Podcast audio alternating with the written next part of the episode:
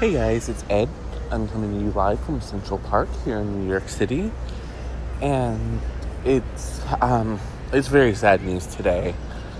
The Queen has died. Aretha Franklin, that is. Aretha, the Queen of Soul, Aretha Franklin, has passed away, and with her went the sass. You know, I, when I started this, I wanted to, you know, to be fun and pop culture and and sassy and whatever. But there's just some some things that just you you have to not do that. So for the next thirty minutes, um, or so, uh, there'll be less sass than normal. Unless, of course, Aretha comes down and smacks me upside my head, and then um, everything will be back to normal. Um, as as has been rumored and speculated, she was fighting pancreatic cancer, and ultimately, that's unfortunately what took her away from us. Um, there, there was some hope that she was getting better. Her family put out a statement yesterday, which basically said hey, like, can you guys quit saying that she's dead because she's not. She's alive. She's alert. She knows what the hell's going on. And she doesn't need to hear her fans telling her that she's a goner. And the truth of the matter is, cancer has affected at least one person that everyone knows. I'm not talking in like the Aretha sense where, you know, we all mourn the loss of a legend. I'm talking, you know, we all know someone, we all love someone, a friend, a family member, a coworker who has fought cancer and lost. And so I, I kind of really do understand, you know, it, it, the emotions are so much you know, they're just so overwhelming. And then to have people, you know, to have someone like Aretha Franklin, who is a legend, or who inspired a whole generation, which we'll get into in a little bit. Um, but to have that amplified with the publicity and the press and it just it has to be difficult for for anybody. And so I kind of understand where they were coming from. Um, it was very much just like um, Melissa Rivers did with Joan Rivers when Joan passed. You know, oh, she's okay. Like, but let's not count her out just yet because, you know, she's a fighter. She'll come back from this. And I think there's I, people keep saying it was denial on the part. I don't think it was denial. I think it was hope and denial and hope can look the same sometimes, and maybe they are the same thing. But honestly, I feel like hope is more positive. Like, you know, she can pull out. Denial is no, she's never going to die. And frankly, that the the no, she's not going to die. No, she's not dead everyone has to go through that. it's part of the grieving process. Um, there are five stages of grieving denial, anger, bargaining. I forgot what the fifth one or the fourth one is, and then acceptance. And, and that's not you, and you don't mourn in any particular order. It's not like you go from anger to or denial to anger right away you know, you you uh, each person mourns in their own unique way. So, you know, and uh, I do social media like that's that's my major gig. And I get a lot of funeral homes asking for me.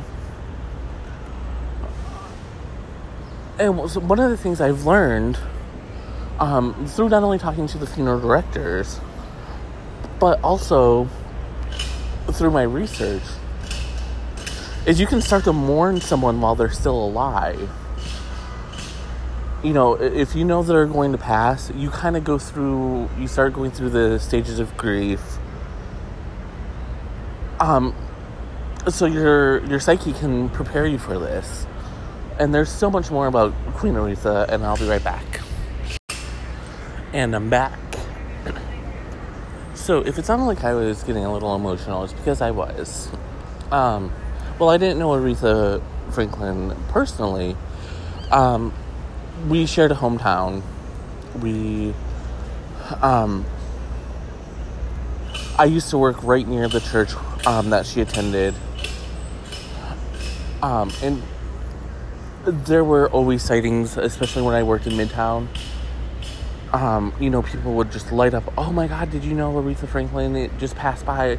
Aretha's in town and while I understand that, that doesn't mean I had a personal relationship with her, there is this um, kinship. And especially for Detroiters, I'm, I'm not going to speak to um, any other cities other than Detroit and New York. But even if you don't know somebody in, in Detroit, you you probably know somebody who knows somebody. Um, you know, there are so many connections I have to, um, to like I I've known people who knew Mike Posner. Um, uh, I, actually, the the my former coworker lived right next to Mike Posner. Um. I can't think of her name right now, but I knew someone who knew another um, soul singer um, I keep wanting to call her Anita Baker, but that's not right. um, but it's, it's so on and so forth. And I actually knew the nephew of Aretha Franklin.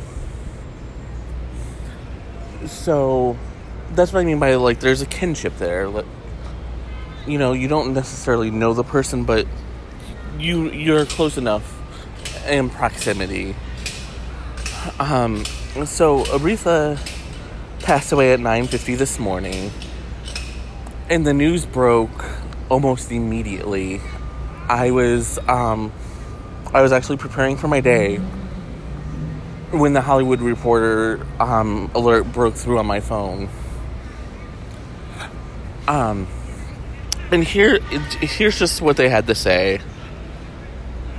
Um, her family said um, official cause of death was due to advanced pancreatic cancer of the neuroendocrine type, which was confirmed by Franklin's oncologist, Dr. Phil, Philip Phillips of the of Karmanos Cancer Institute, which is in Detroit. And here is the rest of their statement.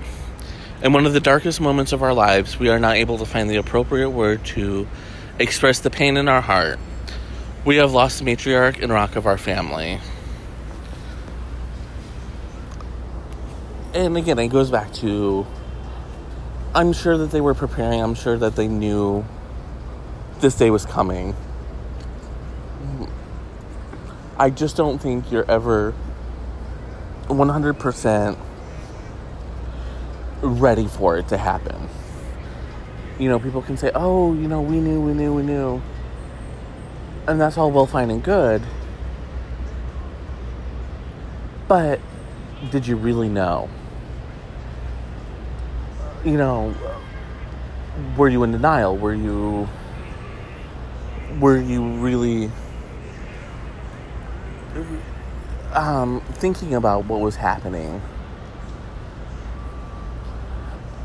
And I I'm right now I'm at the point where even if they knew, they deserve some time to just mourn. I mean, this all happened literally 4 hours ago so I'm not quite sure why people are, you know, there are there are people on Twitter, there are people on all sorts of social media saying, why, you know, why are you asking for privacy at this time? We need to know.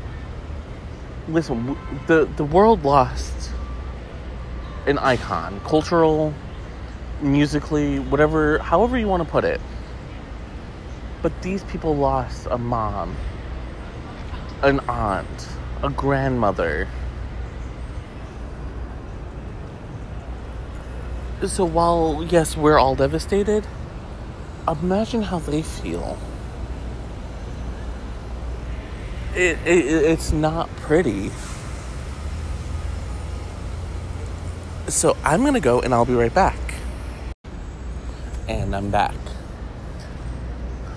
So uh, we, we've talked about the family, we've talked about the actual passing of Miss Franklin. Let's talk about some of her career highlights, of which there are many. At the end of this episode, we're to forego our usual um our usual I whatever you want to call it tradition of having a blind item or some sort of op-ed and i'm just to play the probably the most iconic song um on in a, in a large large large set of songs that aretha sang. Um but so aretha franklin started her career I believe in 1960. Uh,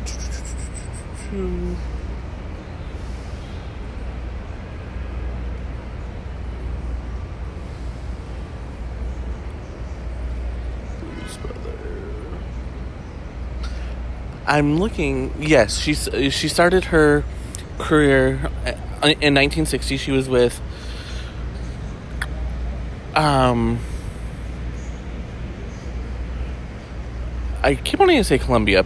Um, she was with one record label company, but almost by the end of the decade, um, she switched to.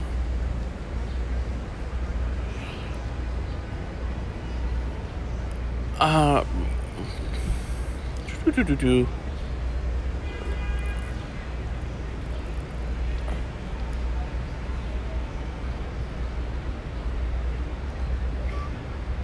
she switched to um, John Wexler's label.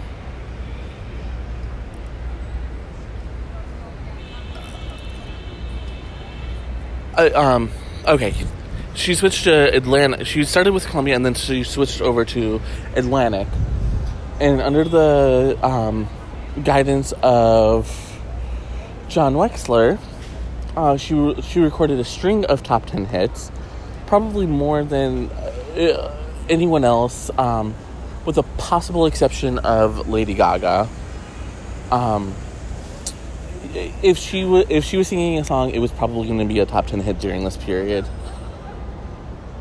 Um, some of those songs included "I Feel Like a Natural Woman," um, "Think,"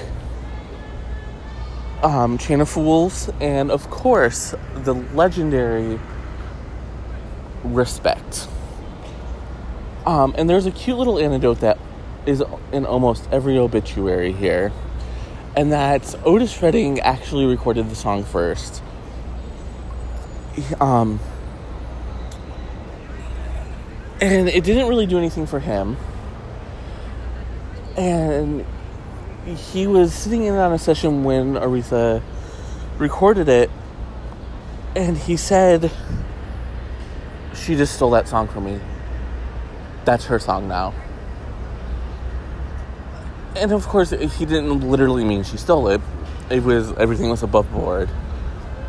But it's kind of like the Dolly Parton and Whitney Houston "I Will Always Love You" situation. That the, the that song is probably Whitney's signature song. Uh, Respect is definitely Aretha's signature song and it made the songwriters Dolly Parton and Otis Redding, respectively, a lot of money, more money than if they had, um, than if they had just let it be and recorded it themselves, or just let their their own recording um, stand. And I know this this segment was full of holes and pauses. I'm just trying to get all the information right um, because Aretha deserves that. Um, in the 1980s, she starred in the Blues Brothers. Well, I shouldn't say she starred in. She made a cameo appearance, and she she sang "Sing of Fools," which reignited her career. Um, and she did a, she had another string of um, top ten hits, including a duet with um, George Michael, another icon who was gone too soon. And she kept recording. Um, eventually, she switched to being an independent artist, which, when you have as much money as Aretha Franklin, you can do that. Um, and she still works with the the best producers, the top producers around and so finally, um, she had her last top 10 smash hit in 1998 with A Rose is Still a Rose. After that, she's done a lot of um, standards and and she still sells CDs. She sold out concerts, but um, she wasn't recording as much, which is a loss for this world. Hopefully, that there there are still some unreleased songs, and maybe we can get one more Aretha CD that we can all cherish. I'm gonna go and I'll be right back. As always, when it comes to um, an icon passing, Hollywood reacts swiftly. Um, and we're gonna go through just some of the many, many, many outpourings of love for um, Aretha Franklin. Oprah Winfrey tweeted, We'll miss you, Queen. Hashtag Aretha Queen forever. Audra McDonald said, Rest, Queen, rest. Taraji P. Henson, who was actually part of a story that I had been planning to do today, said, Rest in peace, Queen. Thank you for feeding our souls for so long. You will you will be missed, never forgotten. Your music your music lives on in all of us. Hashtag R.I.P. Aretha Franklin. Um, Patti LaBelle says, I am deeply saddened about the passing of the Queen of Soul and my sister in song, Aretha Franklin. Today, the world has experienced a tremendous loss. Aretha was a rare treasure whose unmatched musical genius helped craft the soundtrack to, to the lives of so many. My sympathy, love, and prayers go out to her family, loved ones, and fans around the globe. Pharrell, Pharrell Williams said, Been listening to this for the past couple days what an amazing illustration of the spirit that is Aretha Franklin. And um, it was a gospel CD that she put out. Um, Chadwick Boseman said, Your mu- music will live on forever. Rest in power. At Aretha Franklin. Hashtag Queen of Soul. Hashtag icon. Um, President Barack Obama said, Aretha helped define the American experience. In her voice, we could feel our history, all of it, and in every shade, our power and our pain our darkness and our light, our quest for redemption and our hard won respect. May the Queen of Soul rest in eternal peace. Michelle Obama said, watching Aretha Franklin at, perform at the White House and on so many other occasions made time stand still. At Barack Obama and I are holding Aretha Aretha's family in our hearts right now. She will be forever our Queen of Soul. And one last one from Paula Abdul. Her Royal Highness, the Queen of Soul, has passed. What Aretha Franklin left us lives on. Her music and her royal presence. A civil rights and women's rights activist, she's an international treasure with a powerhouse voice overflowing with heart like no other. We love you, Aretha. And again, it just goes to the power of Aretha Franklin. Um, respect was adopted by um, the civil rights movement, by the women's rights movements, and really anyone who was demanding to be treated fairly and equally to another demographic. Um, I remember at my very first gay pride event, um, respect played um, as I, I don't remember who the speaker was now, but I just remember how that song resonated with what he was saying. Um, and basically, he, he was why why can't gay people get married when straight people are out there, you know, marrying and divorcing at a rapid rate? Why don't these people care what they're doing to us? Why don't they care? And it just brought a whole new meaning to respect. Um, you know, it, watching Murphy Brown is um, singing I Feel Like a Natural Woman.